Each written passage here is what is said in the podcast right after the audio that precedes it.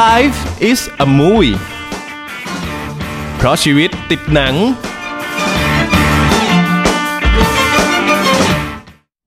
ัสดีครับขอต้อนรับเข้าสู่ Live with 10 Movie EP นี้ครับต้องบอกว่าหลังจากผ่านกันมาโอ้โหนานฮะหนังเข้าฉายไปแล้วเรียบร้อยซึ่ง EP เนี้ยผมตั้งใจจะทำตั้งนานแล้วแต่ว่าไม่ค่อยมีเวลาครับคุณฟังก็เลยอยากจะมาทำขึ้นในวันนี้ถึงจะช้าแต่ทำแน่นอนนั่นก็คือ EP ที่จะมาพูดถึง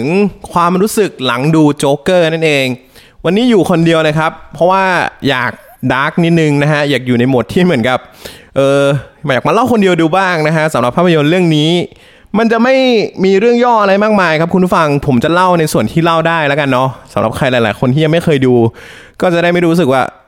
สปอยเนี่ย ทำไมต้องมาสปอยกันอย่างงี้ไม่ดีเลยอะไรเงี้ยซึ่งผมจะไม่เจาะลึกมากจะบอกว่าแบบมีเรื่องย่อนิดนึงมีความรู้สึกที่แบบเกิดขึ้นนิดนึงหรือแบบพอชวนเพื่อนไปดูแล้วรู้สึกยังไงอะไรเงี้ยเพื่อนโอเคไหมกับหน้าหนังแบบนี้กับเรื่องเล่าแบบนี้อะไรเงี้ยฮะซึ่งภาพยนตร์เรื่องโจ๊กเกอร์เนี่ยมันถูกกำกับโดยผู้กำกับท็อด ฟิลิปครับซึ่งเอาคร่าวๆคือเขาทำ Hangover มาซึ่งเป็นหนังแนวแบบตลกหลุดโลกมากแล้วมาทำหนังแบบโจ๊กเกอร์อ่ะมันจะมีความแบบเขาเรียกว่าอะไรอ่ะ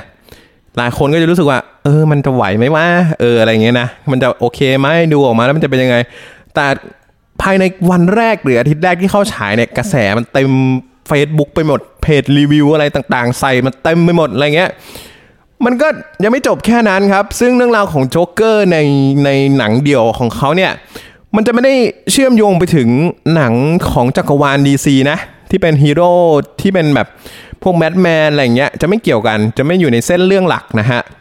เขาก็แตกเรื่องออกมาสร้างเรื่องขึ้นมาเองซึ่งตัวละครที่เขาเล่าถึงเนี่ยแน่นอนเขาต้องเล่าถึงโจ๊กเกอร์เนาะก็คือ Arthur Fleckเนี่ยก็เป็นประชาชนคนหนึ่งที่อยู่ในกอตแธมซิตี้นั่นแหละเขาอยู่ในชนชั้นที่ไม่ได้แบบเขาเรียกว่าอะไรค่อนข้างจะลำบากอ่ะอยู่ในชนชั้นล่างๆหน่อยเนาะคุณผู้ฟังแล้วก็เหมือนกับพยายามที่จะทำงานพยายามที่จะดูแลคนที่รักเขามีแม่เนาะแม่เขาก็ป่วยเหมือนกับไม่เชิงป่วยแต่ว่าอายุมากแล้วอะไรอย่างเงี้ยฮะซึ่งตัวเขาเนี่ยทำงานเป็นตลกงงไหมตลกก็คือแต่งตัวเป็นตลกอะไรอย่างเงี้ยฮะแล้วก็เหมือนกับคอยเขาเรียกว่าอะไรอ่ะเอนเตอร์เทนโปรโมชั่นอะไรเงี้ยหน้าร้านเต้นนู่นนี่นั่นอะไรเงี้ยครับซึ่งชีวิตที่ก็แทมซิตี้เนี่ยมันคือเอาจริงหลายคนดูแมดแมนจะรู้ว่าก็แทมซิตี้มันคือด้านดาร์กของมหานครนิวยอร์กหรือเปล่าผมไม่แน่ใจแต่แบบมันดาร์กมากอ่ะคือชีวิตที่นั่นคือเต็มไปด้วยปัญหาคนที่แบบถูกทำร้ายเงี้ยคนที่อ่อนแอกว่าก็จะถูกทำร้ายด้วยคนที่แบบมองว่ามันเป็นเรื่องสนุกในฉากตัวอย่างเราจะเห็นว่าArthur Fleck เนี่ยถูกชิงป้ายโฆษณาไปจากเด็กแก๊งหนึ่งโดนวิ่งหนีแล้วลุมกระทืบอะไรอย่างเงี้ยซึ่ง Arthur Fleck เนี่ยเขาก็ไม่สามารถจะสู้ได้สิถูกไหมเพราะว่าโดนแกล้งเนาะอยู่คนเดียวอะไรเงี้ยครับซึ่งตัว Arthur Fleck เนี่ยเขามีย้อนความนิดนึงว่าเขาเป็นโรคเนาะเป็นโรคที่ไม่สามารถกลั้นหัวเราะได้คือเงื่อนไขเนี้ยมันจะถูกวางไว้ตั้งแต่ตอนแรกๆเลยที่หนังเริ่มฉายขึ้นมาแล้วก็เหมือนกับพยายามที่จะบอกว่า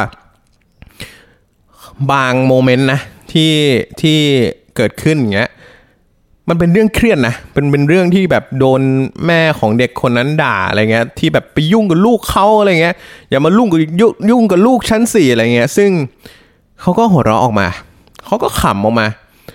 แล้วแม่ของเด็กคนนั้นก็รู้สึกว่ามันไม่ใช่เรื่องตลกเลย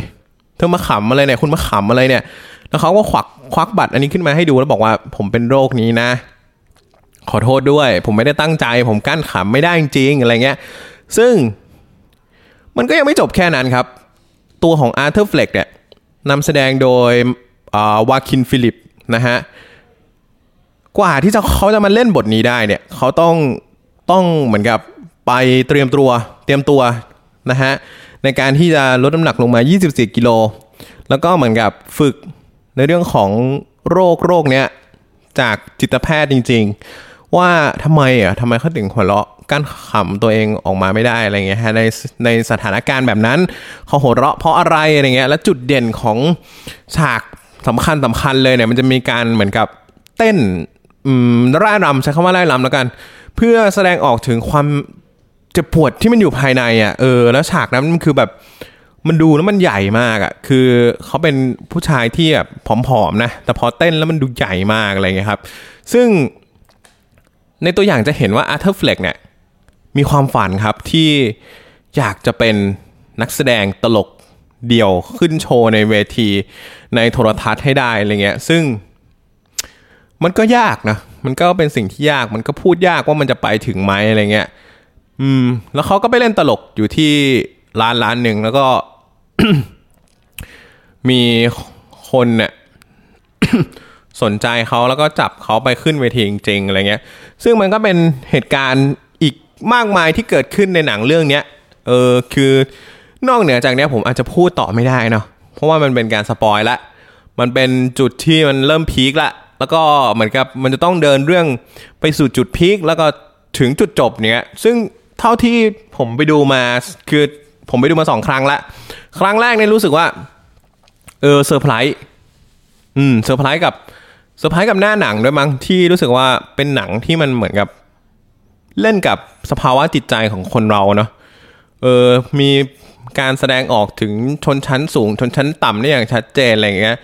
ว่าคุณเนี่ยอยู่ในสังคมปัจจุบันเนี่ย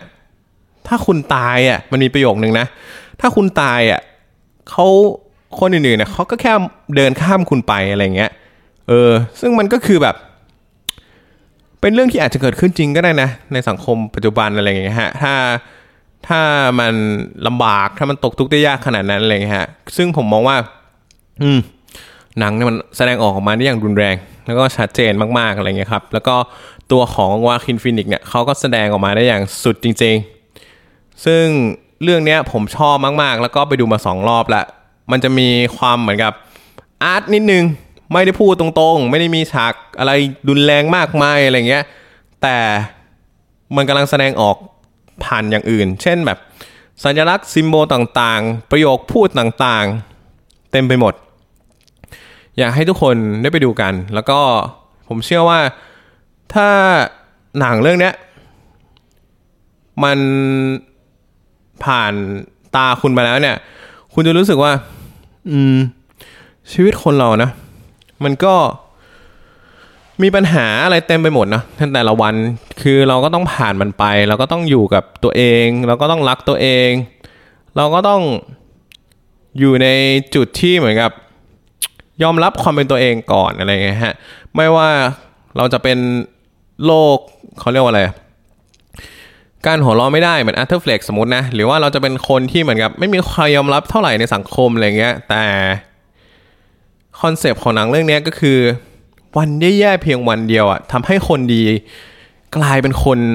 เลวแบบที่สุดจนมาเป็นโจ๊กเกอร์ในทุกวันเนี้ยคุณคิดว่าหนังเรื่องนี้มันจะพูดแรงขนาดไหนอะไรเงี้ยซึ่งผมไปดูมา2รอบเป็นความรู้สึกที่เหมือนกับประทับใจนะในรายละเอียดในดีเทลอะไรต่างๆที่หนังกำลังเล่าออกมาแล้วก็รู้สึกว่ามันก็เป็นหนังที่เราควรจะดูเรื่องนึงแหละไม่ว่าคุณจะชอบหรือคุณจะไม่ชอบก็ตามคือผมไปดูกับเพื่อนเนี่ยเพื่อนก็รู้สึกว่ามันอาร์ตอ่ะมันเข้าใจยากนะดีเทลมันเยอะอะไรเงี้ย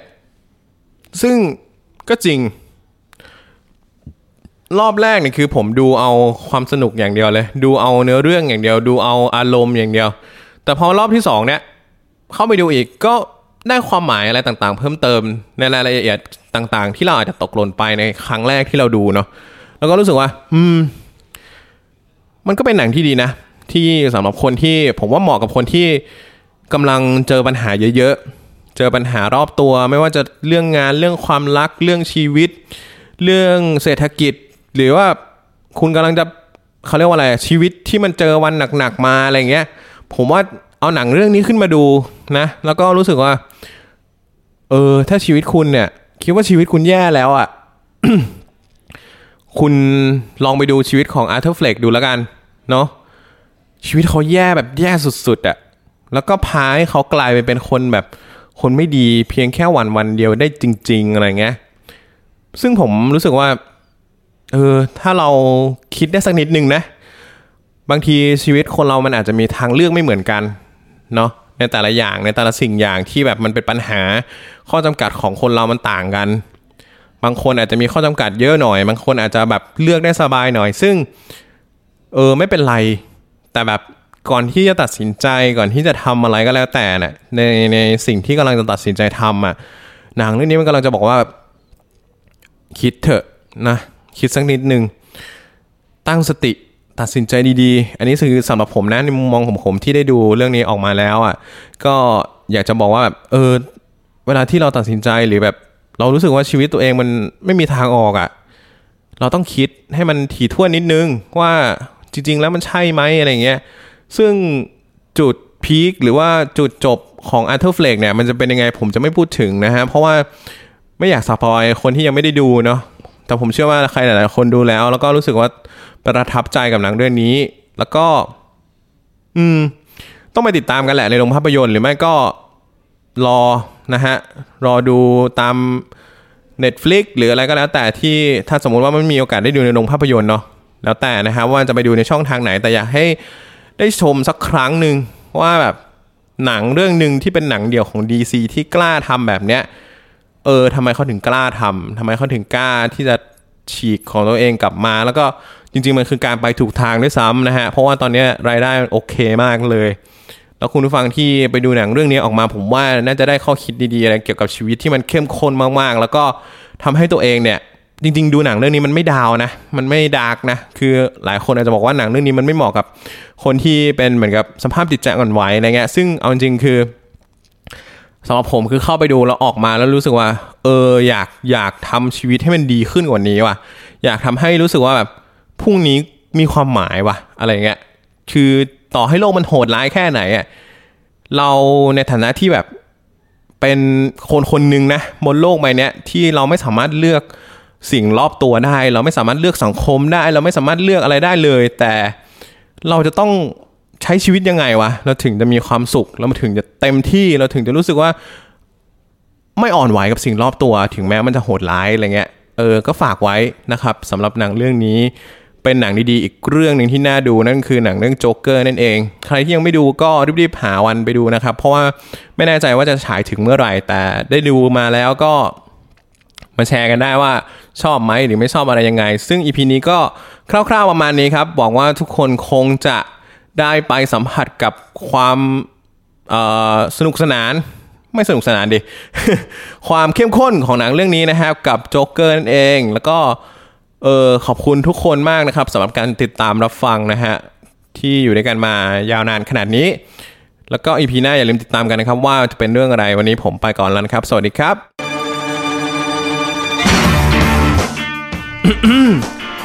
Life is a movie